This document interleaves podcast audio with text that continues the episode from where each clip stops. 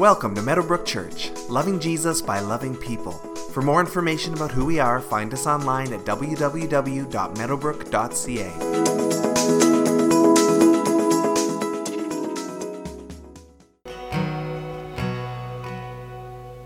wrapping up our series today that we've called Spring Training. And uh, just as we get started, we have a young man in our church named James Enns, who God has gifted in various performance arts. And I've asked James to come forward, and he's going to do a spoken word for us this morning as we get going.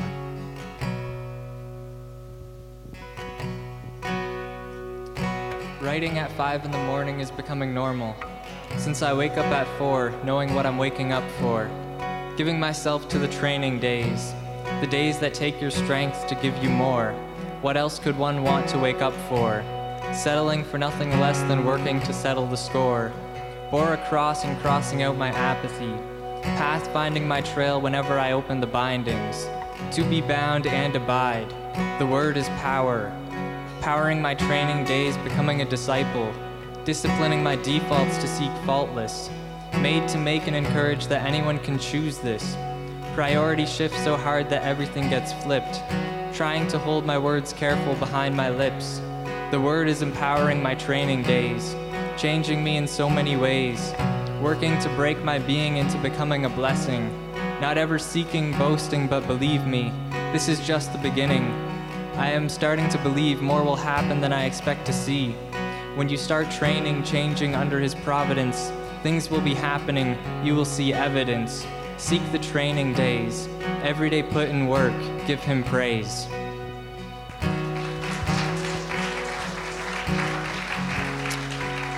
As Father, we open ourselves up now to your word and to the work that your word will do in our hearts and in our minds. And as we seek to be more like you, Jesus, as we seek to train ourselves to be godly and to grow in what it is to be holy, we pray, Father, that you will lead us in the way that we should go. Now, to him who is able to do immeasurably more than all we ask or imagine, according to his great power that is at work within us, to him be praise in the church and in Christ Jesus forever and ever. Amen.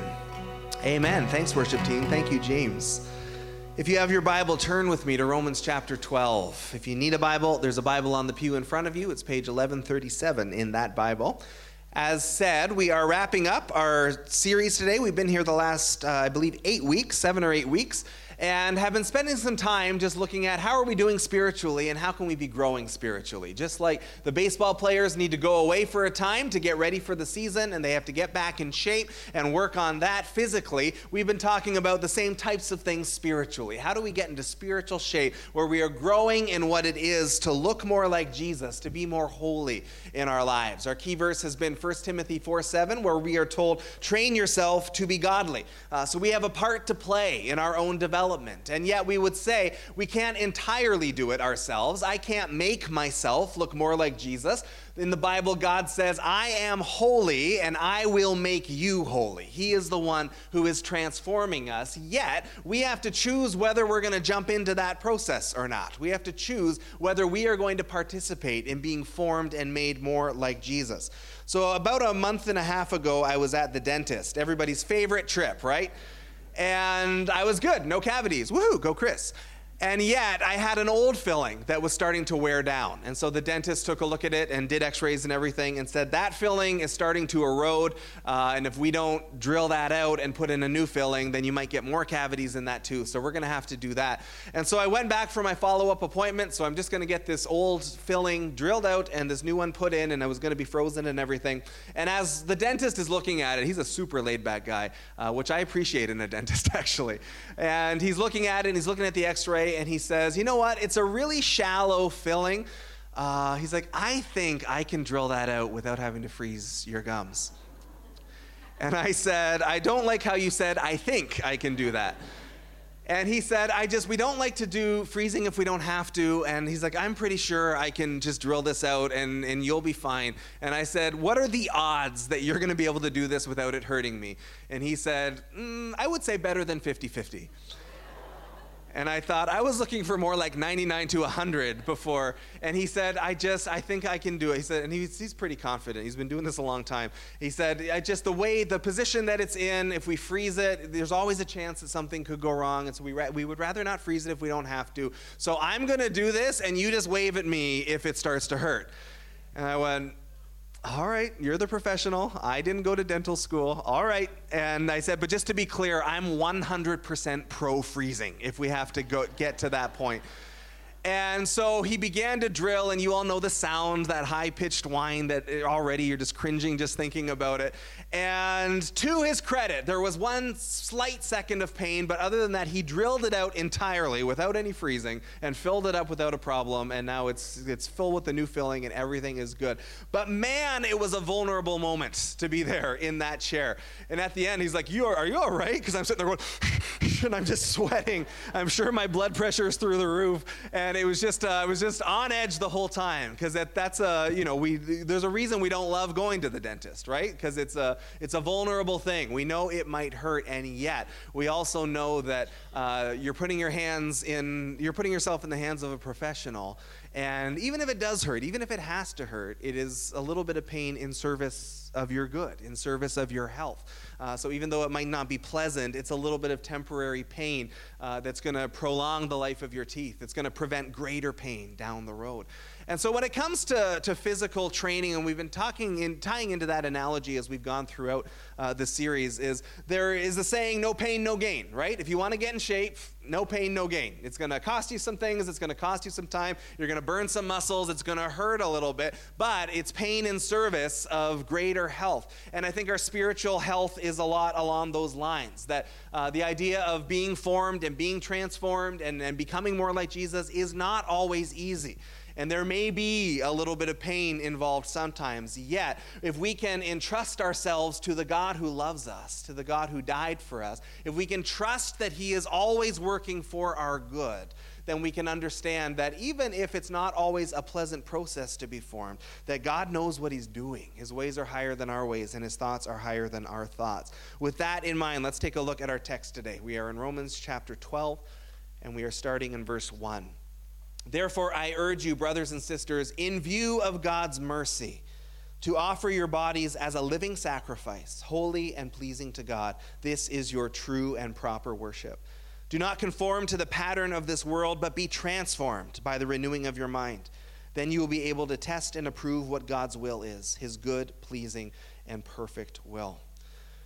So, this is a passage, not unlike me with the dentist, of us having to put ourselves in God's hands and trusting that He is going to do what is good for us. And it says, in view of His mercy, uh, remembering what He has done for you, remembering the cross, remembering the body that was broken and the blood that was shed, remembering the grace and the mercy that He has lavished upon us, remembering how much He loves us and how He has demonstrated that love. In view of that God being in charge, can you put yourself in His hands?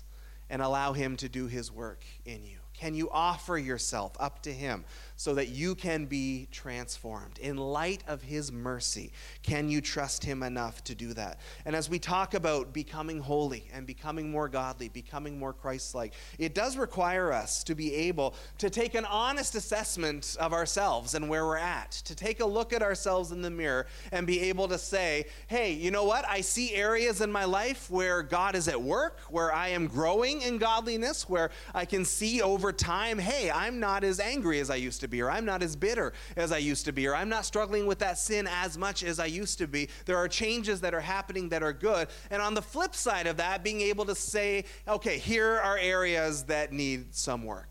Uh, if I wanted to get into better shape physically, I'd have to take a look at my body and say, all right, what do I want to work on? Do I need to, to lose weight? Do I need to build muscle? What parts of my body need some emphasis? And spiritually, we can do the same thing be able to take an honest assessment to be able to say, just kind of where am I at and what needs some attention spiritually? Uh, where are there habits that are still bad habits? Where is there sin still at work in my life? Where is the, the bitterness that's still there or the anger that I'm holding on to or the unforgiveness? To be able to take an honest look at ourselves and say, I can see areas where God is at work and I can see areas that need some work, that need some attention.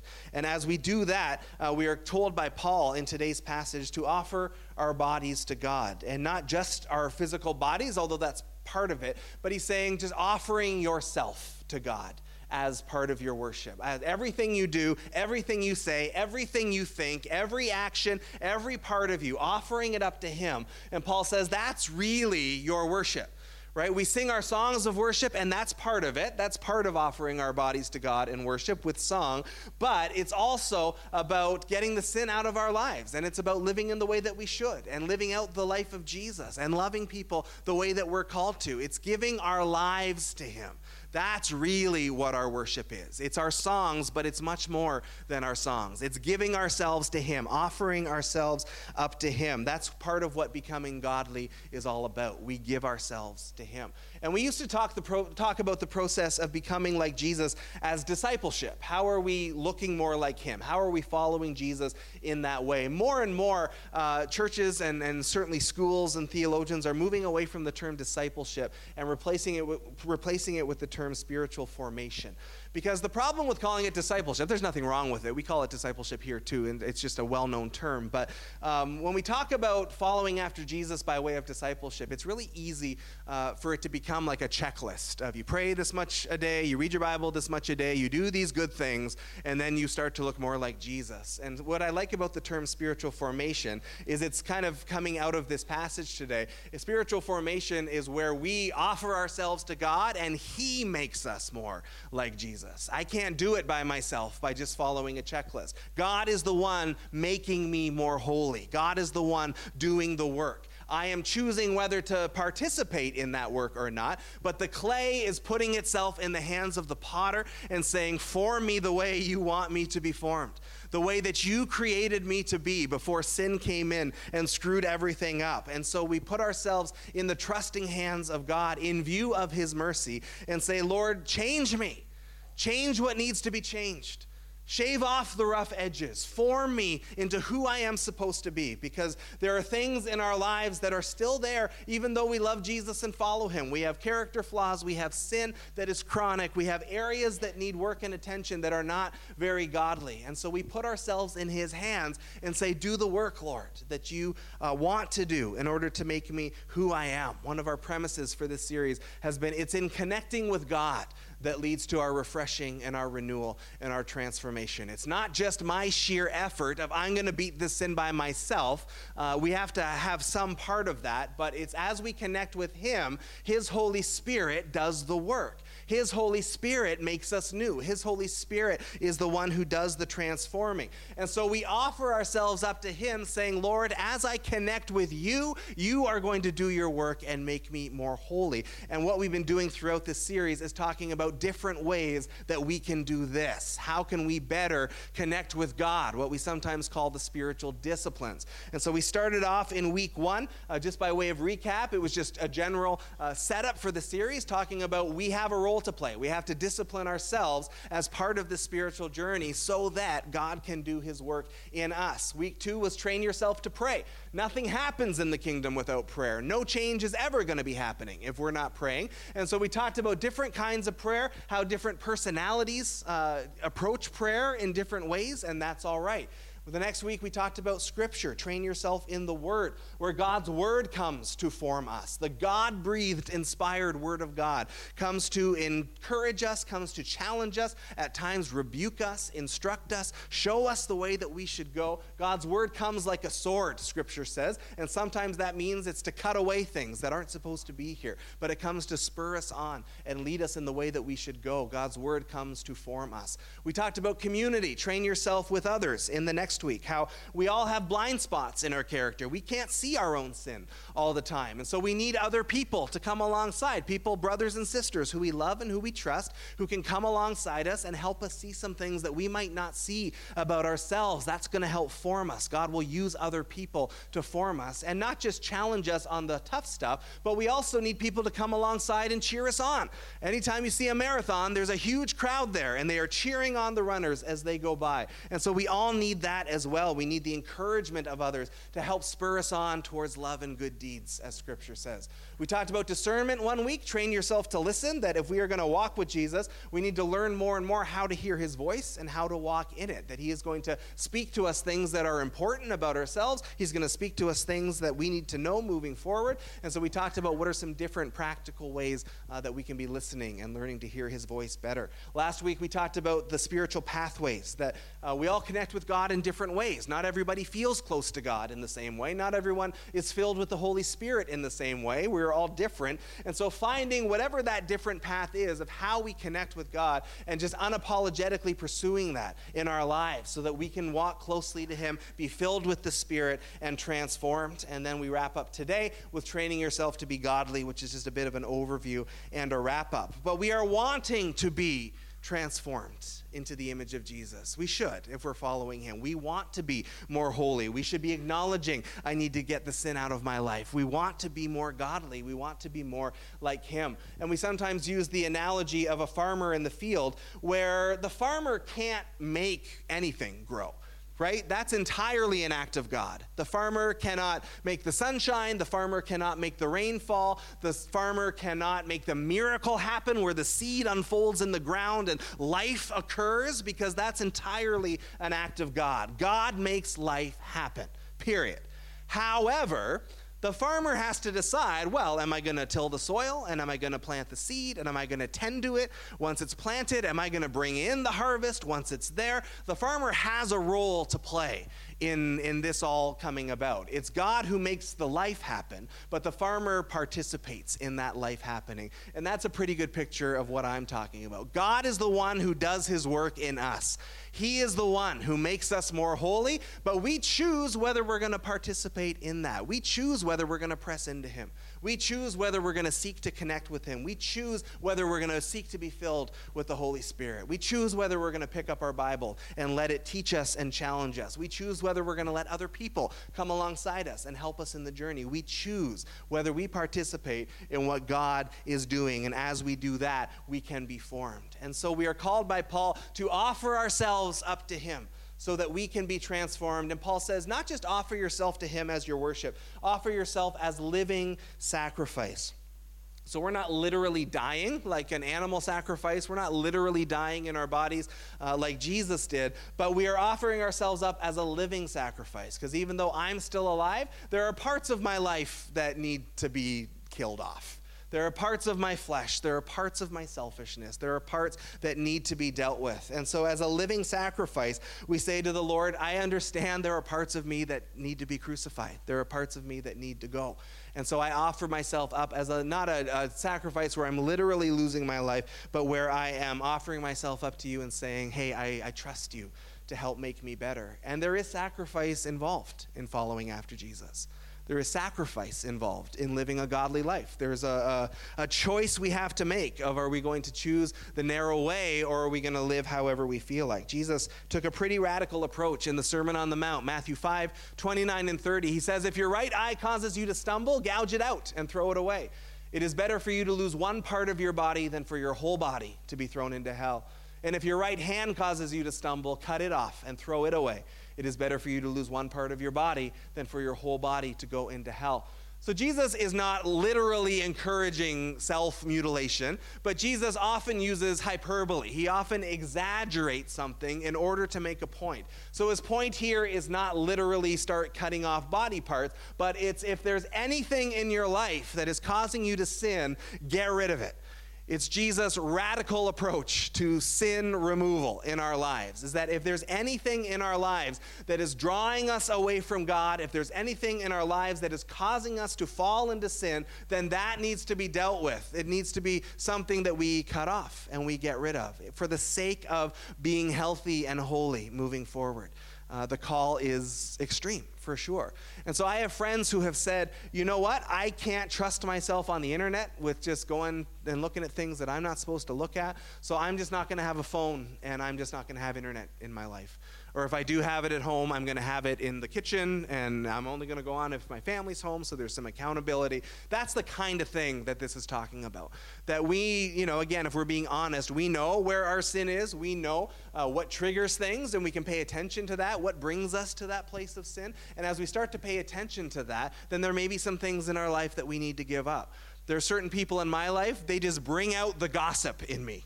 And it's not their fault. It's my fault. It's in me. But there are certain people, it's just that it just kind of comes up. It's just a gossipy atmosphere. And so I have learned there are some people I need to pull away from a little bit. And again, it's not their fault. It's mine. But um, when I even when I first got saved, I had a couple of friends where whenever I hung out with them, they weren't Christians at all but whenever I hung out with them, I just fell back into all my old sinful habits that I had done that I was trying to get rid of.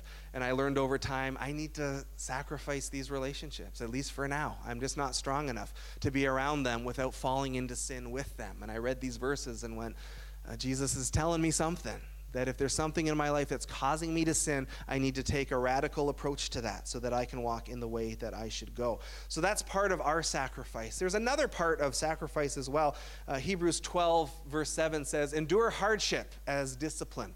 God is treating you as his children. Some versions say embrace hardship as discipline. Our trials, our storms, our difficulties, uh, we are to embrace them as discipline. God is treating us as his children. God is going to use these things to help shape us and form us if we will be open to that. And that's, of course, way easier to say than to do. And that's not a light thing. You would never say that at the funeral home. Like, that would be incredibly insensitive. And there's different levels of trials. And so I'm not saying we should go around quoting this to every situation. But this idea that not all hardship comes from God, we know that from Scripture. Some things come from the devil, some things come from ourselves because we're sinful humans. Sometimes a trial might come from God, but not always necessarily. But we don't have to rejoice in the hardship, but it's more can you lean in to the hardship?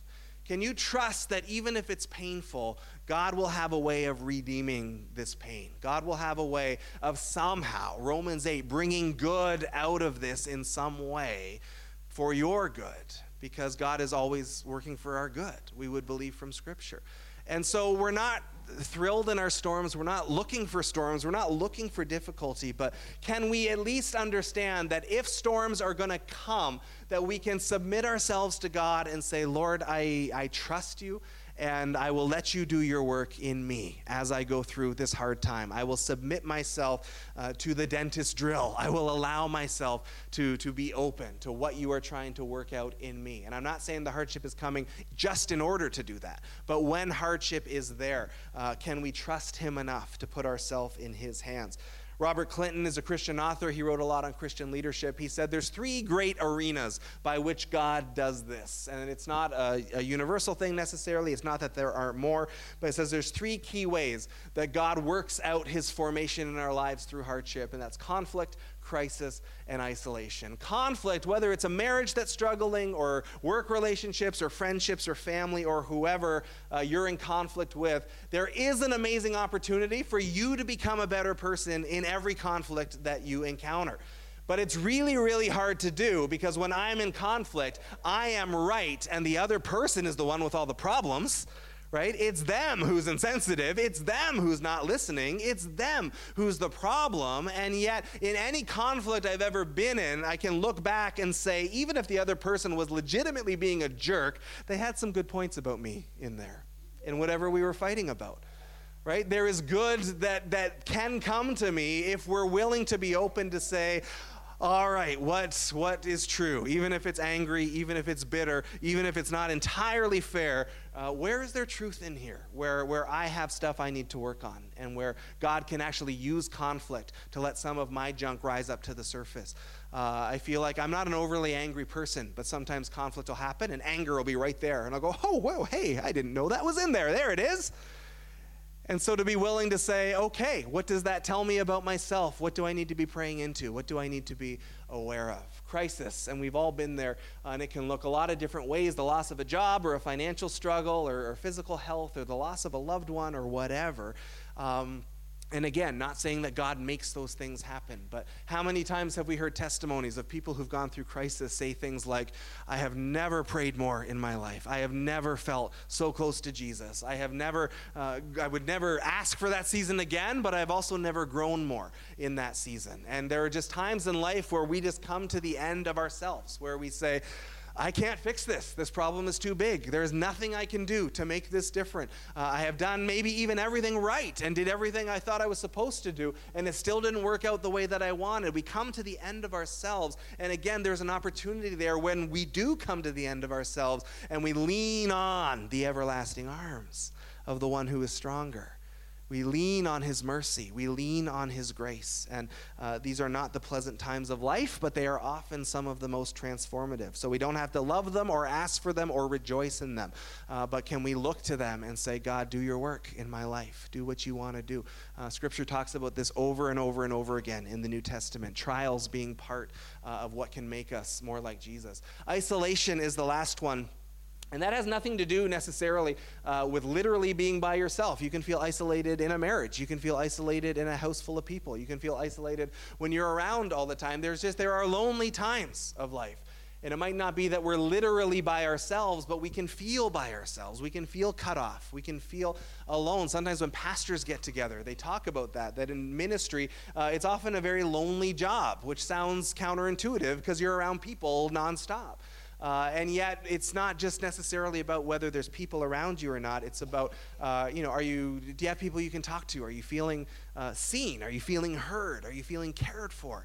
Um, and we don't always feel that way. Even Jesus had to head out into the wilderness uh, to be tempted by the devil. Even Jesus spent time alone, withdrawing to lonely places to pray. And just like conflict, other people can be a big part of what forms us. So, too, when we're feeling lonely, that's where God can do some great one on one stuff with us and Him. And, and again, we are uh, called to press in and, and push ourselves into Him in that season. And so uh, these are three things that Clinton talks about as just uh, broad areas. We can all probably relate to them a little bit. They're not the only ways that formation can happen, but if we can submit ourselves and be willing to say, uh, I'm not looking for conflict, I'm not looking for crisis, I'm not trying to be alone, but uh, if I'm in those seasons, if I'm there, why ever those things are happening, can I entrust myself to the God in view of God's mercy? Can I entrust myself to Him and say, Lord, do your work? And even if this season is painful, uh, I'm going to trust that you will redeem that pain. I'm going to trust that it will be short term pain uh, that you will somehow use for my good and you will somehow use for your glory. You will somehow use it. Uh, I can entrust myself into your hands in view of your mercy. Not that God is making all of these struggles happen, but if these struggles are coming against us, uh, can we lean on his grace in the midst of the struggles and put our trust in him? Paul finishes up saying, Don't be conformed to this world, but be transformed by the renewing of your minds. It's a good kind of play in the juxtaposition. Don't be conformed, be transformed. Not conformed, but transformed. Do not fall into the habits of the world we see around us, the sinful ways, uh, our old ha- habits, our old patterns. Don't fall into that rut. Allow yourself to be changed by the renewing of your minds and be willing to, uh, like the clay, put yourself in the hands of the potter and say, Yes, Lord, do your work in me. And if it hurts a little bit, I will trust that the pain is going to be for my good, just like the dentist drill. If it's going to work for me and make me more like Jesus, I will trust the process that you want to work out in my life. Ephesians 2:10 says you are God's masterpiece. And you see that people post that on Facebook a lot. You're a masterpiece, you're a masterpiece. And I always didn't like it because I felt like it was very kind of us focused, like us glorifying. Like, look at me, I'm the most special person who ever lived. There was something about it that I didn't care for. And yet, as I studied into the Greek of this passage, it turns out when it says you are God's masterpiece, what the Greek means is you are God's masterpiece. That is what it says that you are, some versions say his works, workmanship or his craftsmanship, uh, but the picture is God is creating you into something beautiful. God has a plan and a purpose for your life. And yes, sin has gotten in there and messed things up, but God is wanting to form you into who He created you to be. And part of this trust process is saying, I just, I trust that. Uh, and even if I don't feel like a masterpiece, I trust that God wants good for me. I trust in His mercy. I trust that He loves me. I trust that He is on my side and He is working for my good. And as I offer myself up to Him and as I seek to connect with Him, I'm going to trust that He will form me into who He made me to be because part of that trust is saying, I trust that there's more for me than I have experienced yet in Him. And I trust that holiness is better than not having holiness. I trust that living like Jesus is better than not living like Jesus. I trust that godliness is better than lack of godliness. And so I will offer myself up to Him and I will connect with Him through the disciplines and I will say, Lord, work it out in my life. Form me into who you, in your wisdom, before time began, before all of this came about, form me into who you knew I was supposed to be. Can we trust Him enough to put ourselves in His hands that way and train ourselves to press into Him to that purpose? I'm going to show you a video just as we get ready to close. And it's an older video and it's a few minutes long, so we've preached a little shorter today. But it's called God's Chisel. It's by the Skit Guys, and you may have seen it before, but we're going to let them have the final word today. So take a look. Ephesians 2:10 says that we are God's workmanship, his masterpiece. I don't know about you, but when I get up in the morning and look in the mirror, I don't really see a, a masterpiece, you know? I mean, maybe a Picasso. It's like, but I want to be his masterpiece. I want to be everything he created me to be. And so I go to him in prayer and I say, Dear Heavenly Father, do whatever it takes to mold me into the image of your Son. Make me your masterpiece. In Jesus' name I pray. Amen. Hi, Whoa. Who are you? I'm God. You said the prayer, so here I am. You're not God. No, I am. You said the prayer. That's how it works. Okay, okay. If you're God, then uh, make it snow in here. You know what? I really don't want to make it snow in here because it'd get kind of yucky. Yeah, you're not God. Why do you say that? God wouldn't say yucky. I do. It's a Greek word. Oh. Okay, okay. Um, if you're God, what does Lamentations 15:9 say? Lamentations is only five chapters. It's a very short book. Oh. Why was it so short? I was tired of lamenting. Oh. Okay, okay. If you're God, who's going to win the World Series this year? I'm really not into playing games. Why are you so much into playing games? You are God. What gave it away? You answered my question with a question. I did? yeah, I do that. Don't I? I did it again. Step right up. Here we go. Okay. All right. Hey, what are we doing? I'm going to make you into my original masterpiece. This is the process. Oh, okay, got it. Yep. Wait, wait. What are these about? These are the tools I'm going to use to make you into my original masterpiece. Okay. Hang on. Yeah, I thought you were a carpenter. that's my son. Step right up. Here we go. Okay. Oh, hey, God. Mm-hmm. How do you know what to chisel away and what to leave? I take out everything in your life that doesn't belong there, kind of like dead weight. Ooh, speaking of dead weight, could you chisel right here?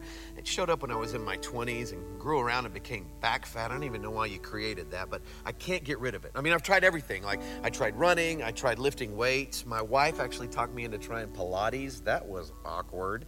But I can't get rid of it. So if you would just chisel around here, and then, you know what, if you chisel a line right here, and maybe four to fi- maybe eight lines right here, that would be awesome. Hmm, you're funny. You made me that way.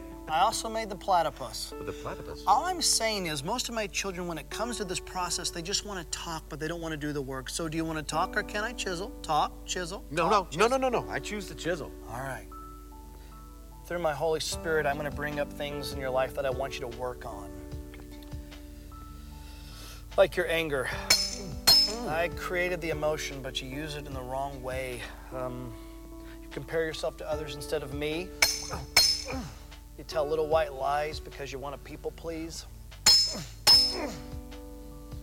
You're lazy. But you try to fool everybody by looking really, really busy.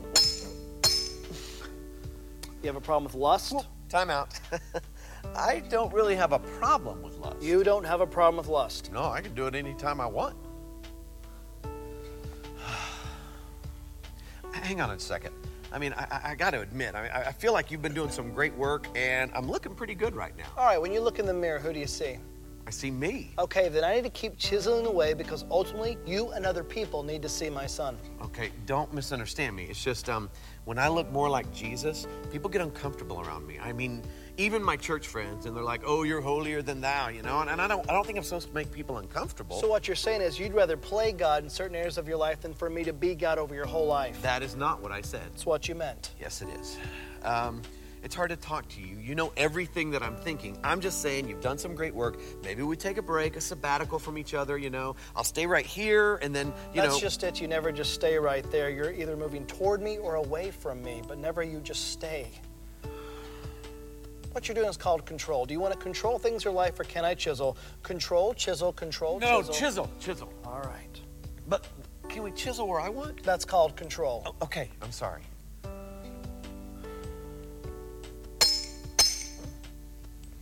Now, this right here, this secret sin that you keep running to whenever you're hurting, angry, lonely, tired, that you think you're fooling everybody, but it's making you a whitewashed tomb. Are you ready for me to chisel this out of your life? Yeah. See, it's a process. It's not a sprint, it's a marathon. It's your whole life. And you care so deeply about what other people think of you. It's rubbish, it's garbage. The greatest thing you're ever going to hear is at the end of your life when you hear me say, Well done, good and faithful servant. That's what you keep your eye on. That's the prize, heavenward. Oh, that hurts. Oh, trust me, this hurts me more than it hurts you. Right. Okay. I'm sorry. I, I just I don't think you understand this pain. Pardon me? You're asking me to sacrifice a lot, God. Don't talk to me about sacrifice. I know all about sacrifice. I sent my son to die on the cross for pain, for sin, but I also did it for another reason to give you freedom. Do you know what insanity is? Insanity is doing the same thing over and over and over again, expecting different results. And there are things that you've been doing for years, these empty wells that don't have anything to offer. You've been going to them, and it's insane. Allow me to chisel them out of your life. Um, allow me to produce character where you keep focusing so much on your image. Okay, but I was thinking. Your thoughts are not my thoughts. Okay, but if we went another way. Your ways could- are not my ways. oh. I can't. You can't want. I, I, I, I can't be good. That's your excuse. That's your excuse is that you can't be good. It's not an excuse. I can't. Oh, my child. In the beginning, I said it was good. I made you good. Be good. Yeah. But you and I both. What? Nothing. No, what is it? Nothing, okay? You wouldn't understand. I, God of all the universe, wouldn't understand something one of my children has to say. Try me. It's just, um. I let you down so many times, God. No, my child. You were never holding me up. I hold you up with my victorious, righteous right hand, never the other way around. In this relationship, I hold you up. Chisel away. But just just be prepared for what you're going to find in there. Because I know who's inside there. Because I get up every morning and I look at him in the mirror and I hate who I see. Because deep inside there, this this this little kid who gets up every morning and dresses like an adult. And I go out and I, and I, try to do what I'm supposed to do, but I can't, okay? I can't be who everybody else expects me to be. God, I can't even be who I want to be, much less who you created me to be. And so inside is this scared, stupid little kid. But you chisel away. Just be prepared. You have listened to so many voices for far too long that were not from me. And you have totally bought into the lie, haven't you? You think you're junk, don't you? When you lay your head down at night after you've done the dance to get the hug, you think you're junk. Listen to me. I don't take time to make junk. How can I show you that my love for you stretches as far as the east to the west? That how can I show you that my love for you has no end? I know. Reach in your back pocket. What? Reach in your back pocket. Why? Are you arguing with me? Reach in your back pocket. Oh, God. Yes? I just meant, God, I'll do that right now. You're just saying my name in vain. Come on. It's, it's a name, it's a saying. It's a name above all names. It's more than a saying, it's more than a name. I want to teach you something about my name. Reach in your back pocket. Oh, my gosh. You know what that is? Yeah, it's a uh, it's a note. I, I wrote it when I was in college. How did you get this? Hello. Oh yeah. Go ahead, read it. I love Angie. Other side. Sorry.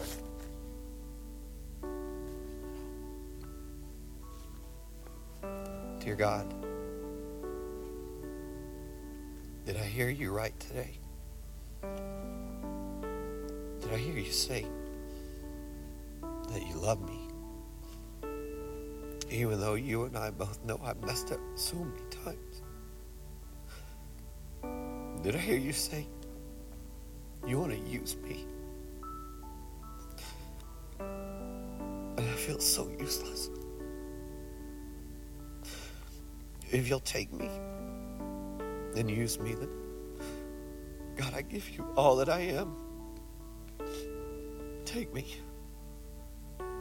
I love you, God. I love you too. And I love you too much just to leave you where you're at. This salvation that you hold, I don't want it to be some sentimental gush or some head knowledge. I want you to work it out in every detail of your life. And when problems come and chaos happens, don't look at it as a, as a prison, but look at it as a father disciplines his child. A father disciplines the ones he loves.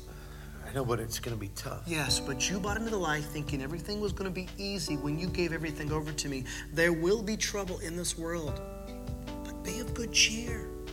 I've overcome the world. I want you to do something. I want you to look out there and I want you to say, Tommy is God's original masterpiece. Tommy is God's. No, not the way you see yourself or you try so desperately for others to see you, but maybe for the first time in your life, the way I see you, the way I created you.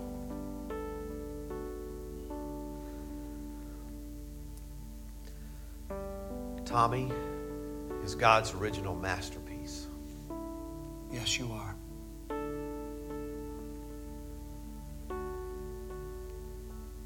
And so are you. God doesn't make junk. You are an original masterpiece.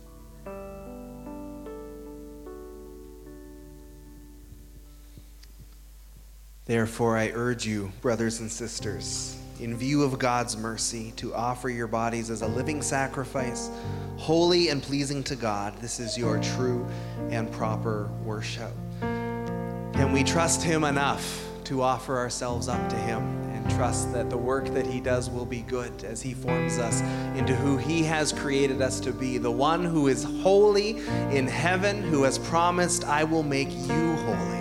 And as we press into His holiness, where His holiness becomes our holiness, where we are formed into who He created us to be from the foundations of the world, we're going to spend some time worshiping the Lord in the beauty of His holiness, and then we'll break for lunch. I'll ask you to stand to your feet, please, as we get ready to close. I'm going to invite our prayer team to come forward. And as we wrap up our service, I just invite you guys, I encourage you if you are needing prayer to come forward and let us pray with you this morning. Um, also, as we close, I'm just going to pray a blessing over our lunch um, right after the service following. Let's pray.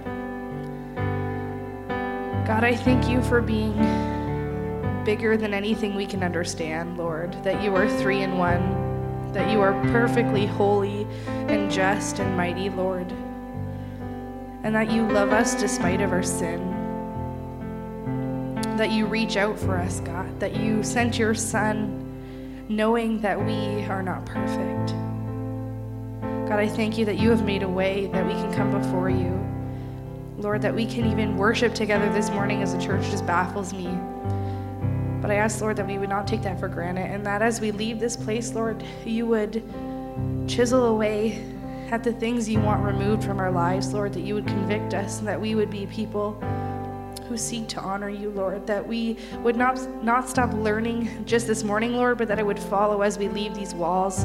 God, that you would give us a desire and a hunger for your word, that we may be the men and women that you have created us to be.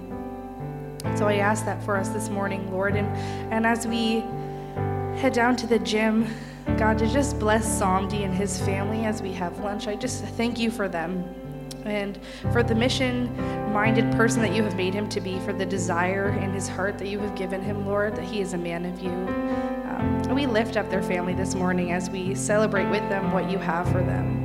And we just ask that you bless the food that we eat to the nourishment of our body. We ask these things in your name.